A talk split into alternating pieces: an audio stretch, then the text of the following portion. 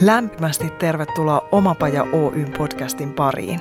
Minä olen Pia Koponen, yksi Omapajan valmentajista ja tämän podcastin emäntä. Mottonamme voisi olla tämä. Jos se on ylipäätään mahdollista, se on mahdollista myös sinulle. Oletpa hakemassa tai tekemässä töitä, oletpa missä kohdassa omaa polkuasi tahansa, tämä on sinulle. Tervetuloa mukaan! Ihmisen mieli on loputtoman kiehtova kokonaisuus, ja sen suoltamien sanojen säilän määrä sitäkin käsittämättömämpi. Puhumattakaan niistä sadoista tuhansista tarinoista, joihin mieli sanoineen saa uskomaan, elämään todeksi, vahvistamaan jotakin sellaista jokaisessa kulkiassa, joka on ollut hänessä jo ennen sitä hetkeä. Olen saanut tämän podcast-sarjan myötä aitiopaikan tehdä syväsukelluksia ja tutkimusmatkoja erilaisten ihmisten maailmoihin ja niistä kummunneisiin tarinoihin. Ja nyt on aika pakata äänityslaitteet, ainakin toistaiseksi, ja klousata tämä Omapajan podcast-sarja tällä viimeisellä jaksolla. Ja hei, vaikka nyt laitetaankin oma päivä podcasti tauolle, niin jaksot on edelleen sulla kuunneltavista SoundCloudissa, Spotifyssa ja iTunesissa. Ja niitähän piisaa sadan viiden jakson verran, joten sieltä löytyy. On ollut ilo ja kunnia saada sinut mukaan tämän podcastin mahdollistamiin kohtaamisiin, joista jokainen on jättänyt jäljen ainakin minuun. Opettanut, oivalluttanut, antanut uutta näkökulmaa ja kutsunut ihmettelemään olemassa olevaa. Vuoden 2020 aikana käsittelimme tulevaisuuden työelämätaitoja liittyen muun muassa palautumiseen, työnhakuun ja yrittäjyyteen. Vuonna 2021 käännettiin katse erityisesti itsensä johtamisen taitoihin ja kevytyrittäjyyteen sekä nostettiin entistä enemmän erilaisia osaajia esiin. Tämä vuosi, 2022, on ollut tähyilyä tulevaisuuteen. Se on ollut unelmien perään pinkomista, yritystoiminnan alkumetreillä tarvittavien tietojen ja taitojen kartuttamista ja boostausta siihen rohkeuteen elää oman näköistä elämää. Minua on ilahduttanut ihmisten rohkeus ja monialaisuus sekä se, miten paljon erilaista osaamista eri alojen ihmisillä on. Ja että yhdenkään elämänpolku tai urapolku ei ole edennyt suoraviitvaisesti, eikä edes samankaltaisesti. Ja että siellä taustalla on todella paljon aina sellaista, mikä ei näy ulospäin. Erityisen ylpeä olen jaksoista, joissa puhuttiin muun muassa konkurssista ja siitä selviytymisestä, huijarisyndroomasta ja häpeästä, ikääntymisestä ja näkyväksi tulemisesta. Olen syvästi kiitollinen siitä, miten ihmiset avasivat välillä hyvin henkilökohtaisia asioita ja uskalsivat olla juuri sitä, mitä he ovat siinä hetkessä. Ja muistuttivat, ettei menestys ole tullut kenellekään ilman, että he olisivat tehneet sen eteen töitä. Jaksossa 101 Juhani Valkama, huikea muusikko ja tämän podcast-sarjan editoija taikurimme heitti ilmaan ehdotuksen, että vastaisin itse niihin kysymyksiin, joita olen vierailtani kysynyt näiden vuosien aikana. Suostuin sillä ehdolla, että Juhani haastattelee minua, joten tähän loppuu mun kässäri. Juhani, stage is yours, I'm all yours. Kiitoksia. Mä haluaisin aloittaa sun kanssa tästä samasta, mistä säkin oot monen kanssa aloittanut, että suuri kysymys, miten sinusta tuli sinä – avaa vähän sun työpolkuja, kun sä oot tehnyt niin hirveän monenlaisia juttuja. Mitkä sieltä nyt tänään muistuu kirkkaimpana? Joo, tässä nousee aina, kun tämä kysymys tämän kaltainen tulee, niin aina ekana nousee se äidin ohje, että älä ikinä Pia kerro kaikkea, mitä oot tehnyt. Okay. niin, niin, niin annetaan sensuuri laskeutua tähän myös. Joo. Mitä sieltä haluaa nousta? Ehkä haluaa nousta se moninainen sekamelska kaiken maailmasta tekemistä, että – mä oon jotenkin kummallisesti elämän aallokoissa tullut ohjautuneeksi aina eri kulmista ihmisen ja ihmisyyden äärelle. Ja tämä näkökulma on tietysti tullut vasta nyt jälkeenpäin, kun siinä hetkessä tuntuu, että mitä yhteistä on asioilla X, Y ja Z, niin nyt tässä kohtaa polkua näkee, että onhan siellä se punainen lanka ollut, mutta se, mikä on vetänyt niiden asioiden puoleen, on ollut aina eri asiat. Et siellä on ollut esiintyminen, televisiotyö, käsikirjoittaminen, ohjaaminen. Sairaala Clowneria nousee hyvin vahvana ja merkittävänä vaiheena ja kokemuksena.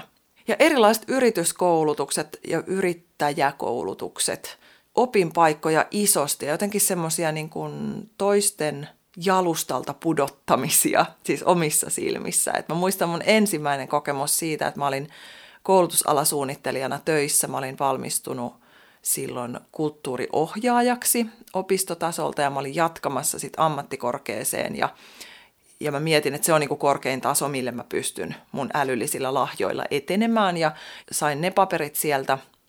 Ammattikorkeasta, sai kulttuurituottajan paperin siis sillä.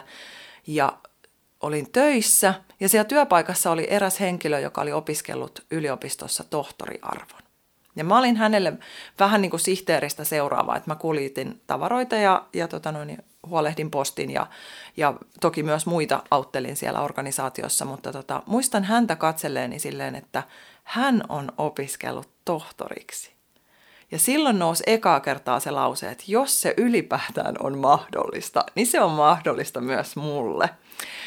Joten sitten otin vapaata töistä palkatonta vapaata ja rupesin valmistautumaan pääsykokeisiin ja pääsin sitten Tampereen yliopistoon lukemaan teatteri- ja draaman tutkimusta. Ja teatteri on kulkenut pienestä tytöstä saakka mukana ja halu opettaa ja ohjata on myöskin ollut siellä lasten leikeissä mukana. Ja se on jännä, miten niin kuin se tietty syklisyys siinä, että kaikessa se on ollut jollakin tavalla läsnä. Et kirja, mä oon tehnyt omaa lehteä pienenä tyttönä, toimitin semmoista kuin koposti, mun mm-hmm. serkuille.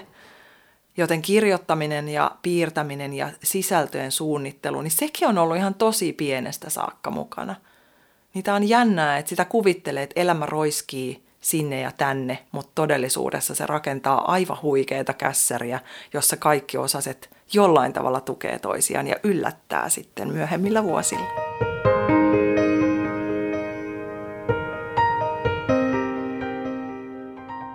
Sun jotenkin toi työmaisema on niin kuin mahdollisimman kaukana siitä, että on joku yksi työpaikka ja sitten siellä ollaan niin kuin se koko työura, niin missä vaiheessa sä oot tämmöisen tajunnut tai hyväksynyt, että työ voi olla myös tämmöinen, että se voi olla kaikenlaista? Mä en tiedä, onko mä hyväksynyt niin. sitä vieläkään. Se on vaan ollut niin. Joo. Mä en tiedä, mikä siinä onkin, että, että tavallaan ne työt, mitä mä oon tehnyt – niin ne on ollut siinä mun kentässä aina tietyn aikaa. Ja sitten syystä tai toisesta, niin ne on vaan lipunut vähän etäämmäksi. Ja mm. sitten on auennut joku uusi. Ja semmoinen projektiluontoisuus on sopinut kauhean hyvin. Mä en tiedä, onko mä kasvanut siihen sit siinä teatterimaailmassa, että siellähän tehdään se prokkis, sulla on se kässäri ja sitten keskitytään puoli vuotta tai vuosi harkkaamaan sitä yhtä juttua ja sitten saatetaan se maaliin ja sitten alkaa uusi. Et voihan se olla, että se on joku tämmöinen mitä ei olisi tajunnut hmm. aikaisemmin, mikä siellä on ohjannut.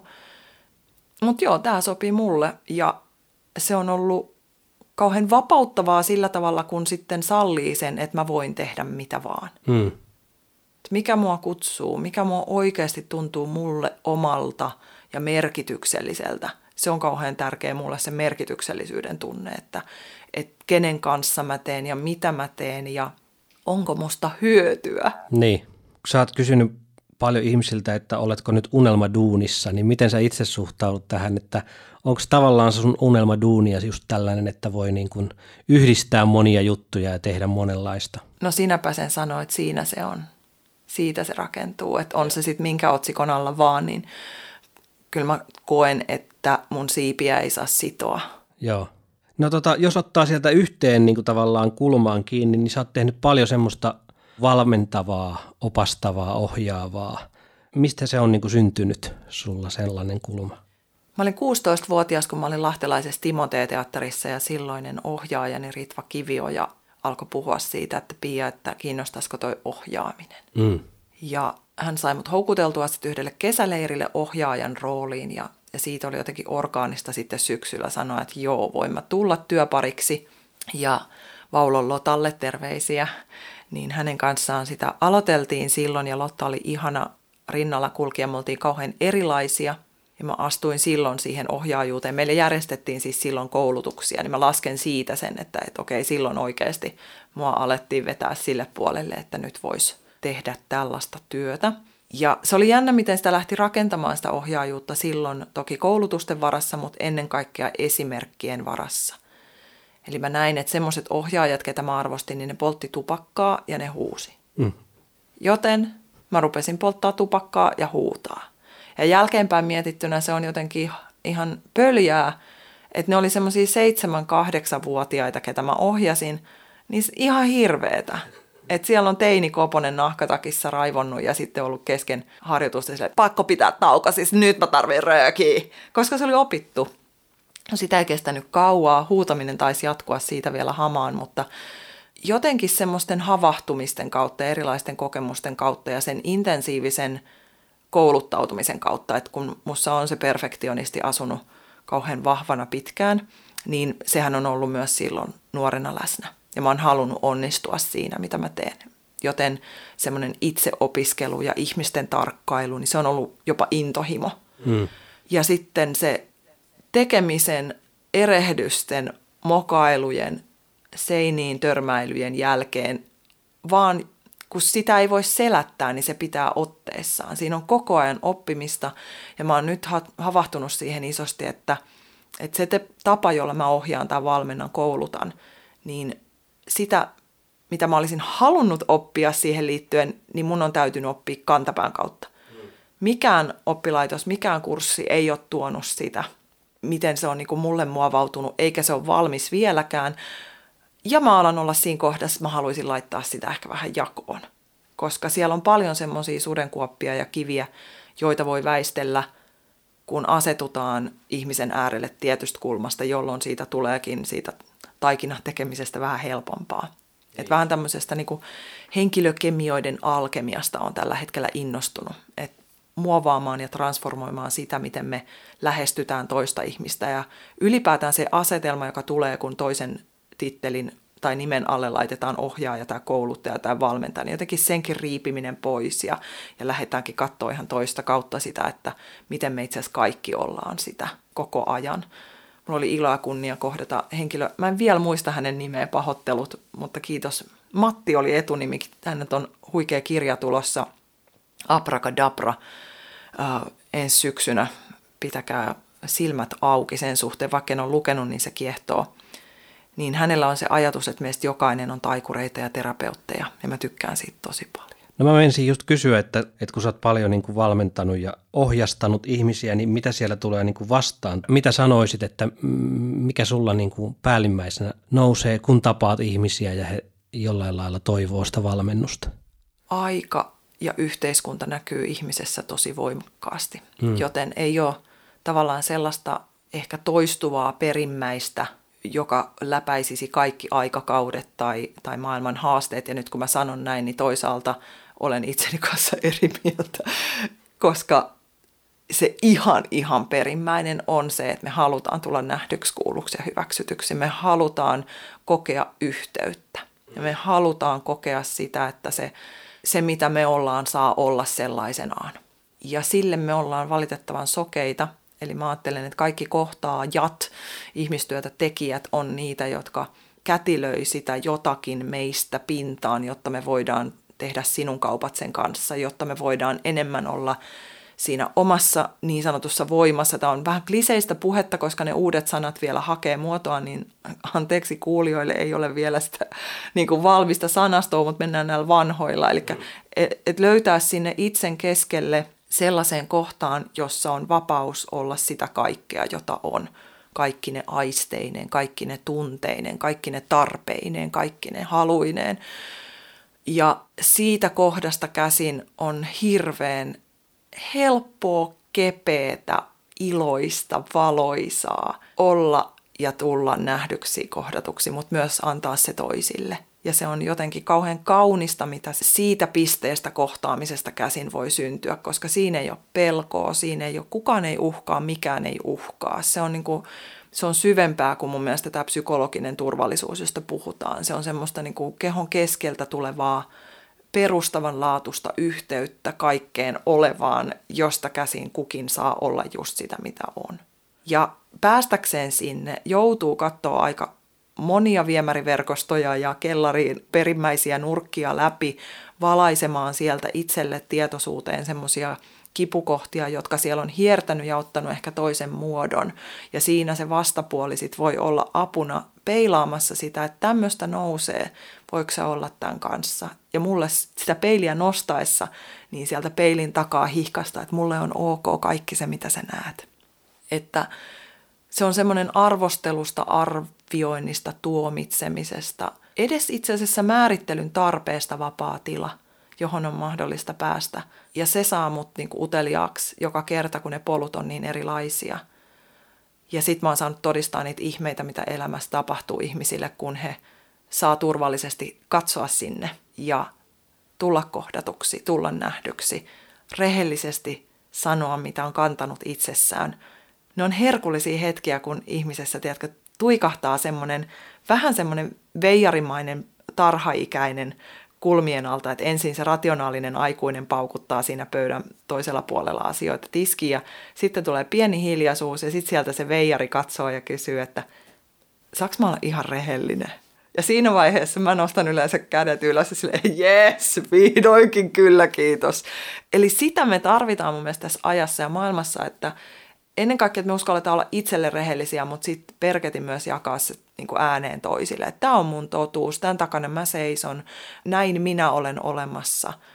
Koska siitä voimasta käsin, kun mikään ei siinä, kun sä oot siinä kohdassa, niin mikään ei uhka. Mielipiteitä saa olla satoja tuhansia, mutta tämä on mulle totta ja tämä on mun elämä ja mä haluan elää tästä kohdasta käsin.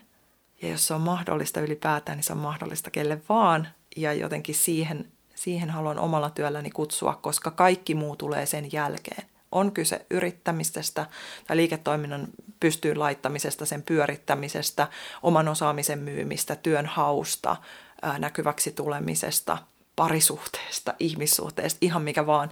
Kun se tulee tosta kohdasta, niin loppua historiaa, koska se se on jo siellä kaikki valmiina. Ne pelot kuorruttaa meitä, ne, ne aikaisemmat läimäsyt, mitä on elämä tuonut eteen, niin ne on jättäneet jälkensä. Ja sitten kun me nähdään, että se on ollutkin valeasussa, se kaikki, mitä on tapahtunut, ja pystytään sitä kautta nostamaan itselle arvoon se kaikki koettu ja eletty, niin huppis heijaa. Se onkin helppoa tulla näkyväksi sen kanssa tai ruveta tekemään sitä, mikä on itselle tärkeää ja unelmahommaa tai itse asiassa jossain kohtaa, jos näin meidän kesken, niin sitten tulee se kohta, että ei itse asiassa haluakaan itsen ulkopuolelta mitään. Ei ole enää varsinaista tarvetta tuottaa tai lisätä maailmaan mitään, koska se on jo siinä. Miksi on meille niin vaikea se omana itsenään näkyväksi tuleminen tai omilla jaloillaan seisominen reippaasti ja reilusti? Onko se niin kuitenkin ihmisen omia pelkoja vai onko se myös semmoista ulkopuolta asetettua painetta? Se on varmaan kaikkea sitä. Ja sen juuret menee niin kauas, että meidän ymmärrys ei riitä.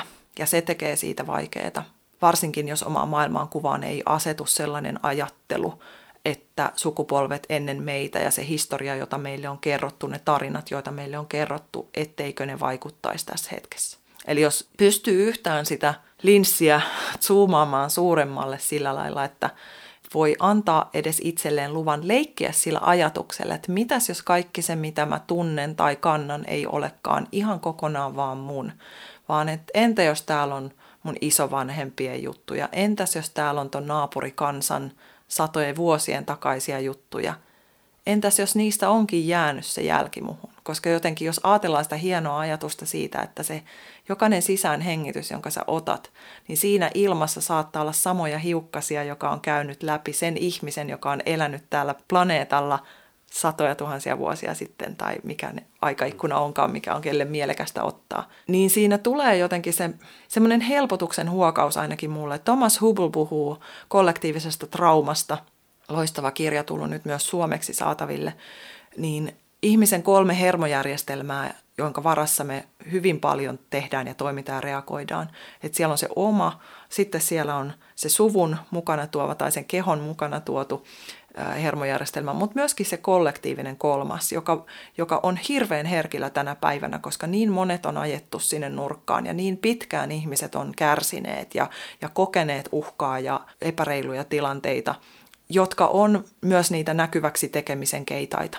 Et sen takiahan me mennään niistä läpi ja ne ei ole kivoja eikä kenellekään toivottavaa. Ja nyt me itse asiassa ollaan siinä kohdassa, että mitä useampi ihminen tekee niin sanotusti sen oman työnsä, katsoo sinne kellarin nurkkiin ja putsaa ne viemärit itsestään ja tulee sinuiksi kaiken sen kantamansa kanssa ja laskee repuista, mikä sinne ei enää kuulu, niin sitä enemmän meillä on ihmisiä tekemään sitä työtä, että ne lapset, jotka nyt syntyy tähän maailmaan, saa ihan toisenlaisen lähtökohdan rakentaa omaa elämäänsä ikään kuin vapaampana siitä taakasta. Ja jokainen voi tehdä sen valinnan ja se kannattaa tehdä myös itsen vuoksi, koska se ei ole helppoa, se ei ole kivaa millään lailla ja se palkitsee.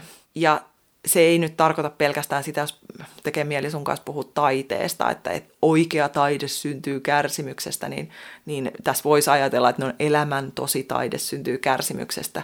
Ei ja joo, koska jos et sä kärsi, jos et sä tuu niiden kipujen ja seinien kautta tietoiseksi siitä, mikä on sun arvojen mukaista, mikä on sun mielestä oikein, mikä on sun mielestä semmoinen elämä, jonka sä haluat elää. Senhän ne tekee näkyväksi. Ei noin, ei tota, ah, ah, ah, mikä on kellekin tärkeä, mikä sieltä nousee. Ja sit sä rupeat tekemään valintoja sen kautta. Niin ajattele maailmaa, jossa kaikki tekis noin, tai suurin osa edes tekis noin me löydettäisiin yhteistyövoima, me löydettäisiin se niin kuin jokaisen oma lahjakkuus ja sisäinen kipinä, joka on ainutlaatuinen. Ja kun ne kipinät iskis tulta jonkun toisen samalla tavalla latautuneen hiukkasen kanssa, niin tulisi aika makea maailma, koska siinä, siinä tulee myös se oivallus, että me ollaan yhtä myös luonnon, me ollaan yhtä myös kaikkien eläinten, kaiken kanssa ja meidän valinnat vaikuttaa kaikkeen, haluttiin tai ei, joka hetki ja ennen kaikkea siihen omaan sisäiseen maailmankaikkeuteen.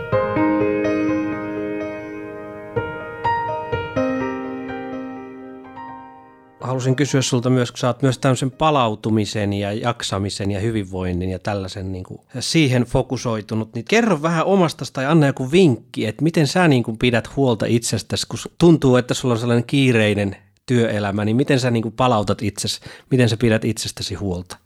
Jo heti on sanottava, että sehän opettelee ja opettaa muita, joilla on eniten sen kanssa haasteita. Käsi pystyssä täällä. Se veti mua puoleensa tutkimaan sitä asiaa enemmän nimenomaan sen takia, että mä olin niin perketi huono siinä. Mä saan itseni suht kivuttomasti ja helposti semmoiseen tilaan, flow-tilaan tai semmoiseen tekemisen tilaan, jossa mä kadotan omat rajani. Ja kun sieltä taustalta löytyy miellyttäjä, koko ajan vähemmän ja vähemmän, onneksi, koska se helpottaa.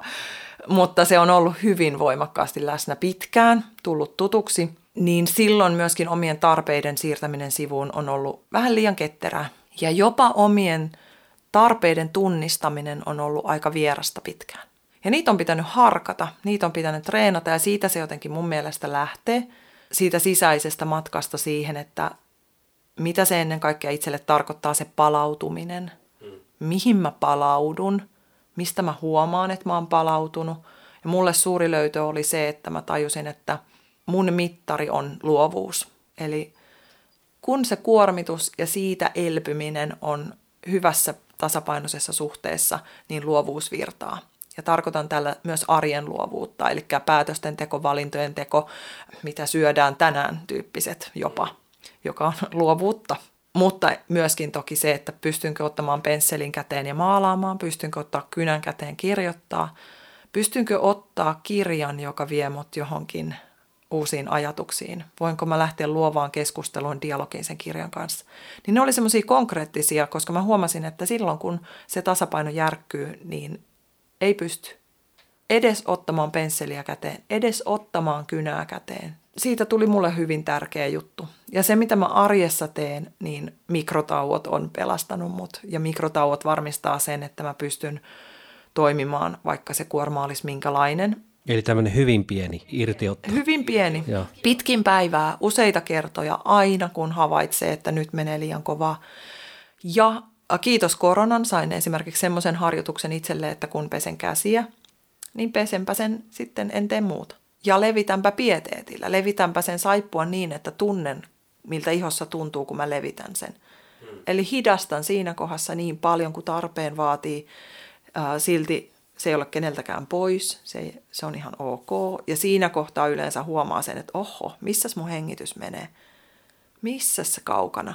Ja sitten tietoisesti lähtee kutsumaan sitä sinne kehon keskelle ja alas. Ja joskus tarvii lähteä metsään ja ei millekään hikilenkille, vaan itsensä rauhoittamislenkille. Eli antaa keholle ensin sen tahdin, joka siellä automaattisesti jo on. Tämä on sama, myös NLPssä puhutaan samauttamisesta suhteessa toiseen ihmiseen. Niin samauttaa siihen kiireeseen, että okei, tätäkö sä keho haluut, tälleenkö sä haluut.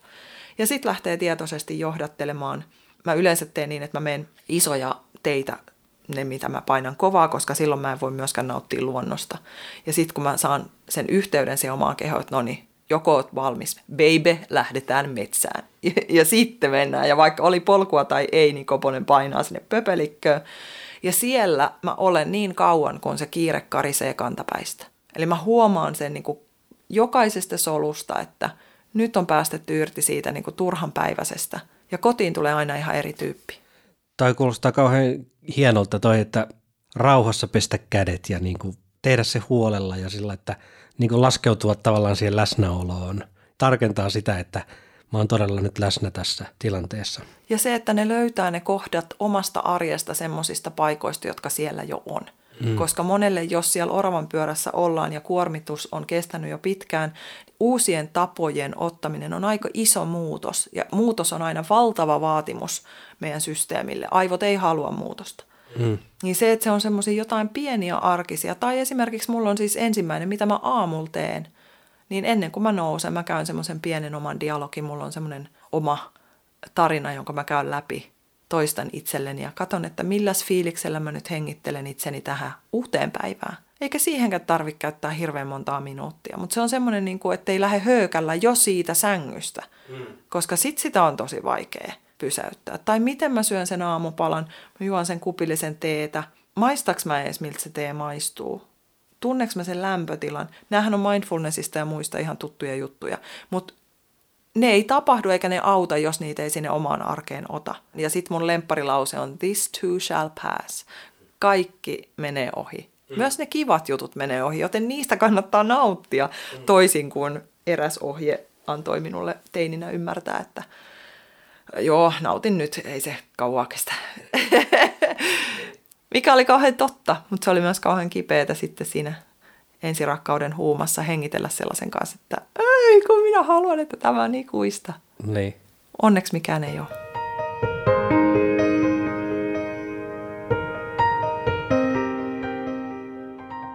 Tulevaisuushan on nyt kaikille näyttäytyy entistä epävarmempana, koska tässä on tapahtunut niin paljon kaikkea isoja asioita, mutta miten sä suhtaudut siihen tulevaan? Mä suhtaudun siihen silleen, että siellä myös tulee tapahtumaan. Ja mä suhtaudun siihen niin, että nämä kaikki, mitä nyt on käyty läpi, on vasta alkusoittoa. Että me tullaan todistamaan ihan mielettömän isoja muutoksia ihmisessä, ihmisissä, ihmisyydessä – ihmisten tavassa toimia. Ja nämä on samalla mulle myös loitsuja ja toiveita siitä, että näin tulisi tapahtumaan, että semmoiset vanhaksi menneet rakenteet, toimintatavat tulisi murtumaan ja niiden tilalle olisi tilaa antaa sen uuden syntyä. Lapset on aivan huikeita. Siellä on jo nousemassa semmoinen sukupolvi, jota mä joku marran. Ne lähtee ihan eri kohdasta – omien lasten kautta nähnyt, mutta sitten myöskin työn kautta nähnyt sen, että meidän ikäpolven ja meitä vanhempien, niin siellä on erilaista viisautta ja se, se taika olisikin nyt siinä, että me saataisiin nämä kaikki tasot keskustelemaan keskenään. Että me ei arvoteta mitään tapaa tai, tai näkemystä ylitse muiden, vaan aina oltaisiin valmiit yhä uudestaan ja uudestaan asettumaan siihen keskustelun ja kohtaamisen tilaan ja jakamisen tilaan. Ja kaikilla meillä on omat haasteet, ja maailma ei tule päästään meitä helpolla, mutta sitä me ollaan myöskin vähän tilailtu tässä omilla toimillamme. Niin miten mä suhtaudun siihen, niin mä suhtaudun uteliaana, avoimena, yllättävän rauhallisena, luottavaisena. Ja kuten sanottua, niin multa on vähän pudonnut sellaiset konkreettiset, tämmöistä mä haluan tehdä. Joo, mä tiedän, että jossain vaiheessa mä tuun kirjoittaa kirjan, mutta se ei välttämättä ole perinteinen kirja. Mä tuun maalaamaan tauluja, mutta mä en tiedä missä ja miten ja millä. niin kuin että, että tavalla, eikä mulla tarvetta asettaa sellaisia maaleja tai tavoitteita itsen ulkopuolelle, vaan nimenomaan ehkä katsookin sitä elämää vähän toisesta reitistä ja, ja lähitulevaisuudessa näkyy hirveästi kivoja juttuja, ihania kohtaamisia ja tapaamisia ja kai sen saa jo julkisesti sanoa tässä kohdassa, että minusta tuli täti, niin mä olen todella valmis hullaantumaan siitä Onneksi ihmeestä. Olkoon. Kiitos. ja mun silmissä siintää kesä, jossa voi hetkeksi hengähtää laiturin nokassa ja olla sinut punkkien ja itikoiden ja valtavien parmojen kanssa, lukea kirjoja, laittaa nuotio, lämmittää sauna, käydä aamuuinneilla, jotta selviää siitä, mikä on syksyllä luvassa. Ja mä kysyn sulta viimeisen kysymyksen, Pia Koponen, millaista maailmaa olet luomassa? Mä luon maailmaa, jossa ihmisellä on vapaus ja mahdollisuus tulla siksi, joka hän on, löytää itsestä ne herkut tässä elämässä, mitä siellä on löydettävissä, jossa ihmisillä on voimaa laskeuttaa kaikki eletty ja koettu kehon kerroksissa pikkasen syvemmälle ja tulla tietoiseksi niistä pinnoista, joita se avaa. Ja mä oon luomassa maailmaa, jossa kaikenlaiset ihmiset voi toimia yhdessä, kohdata tulla kohdatuiksi, rakastaa tulla rakastetuiksi.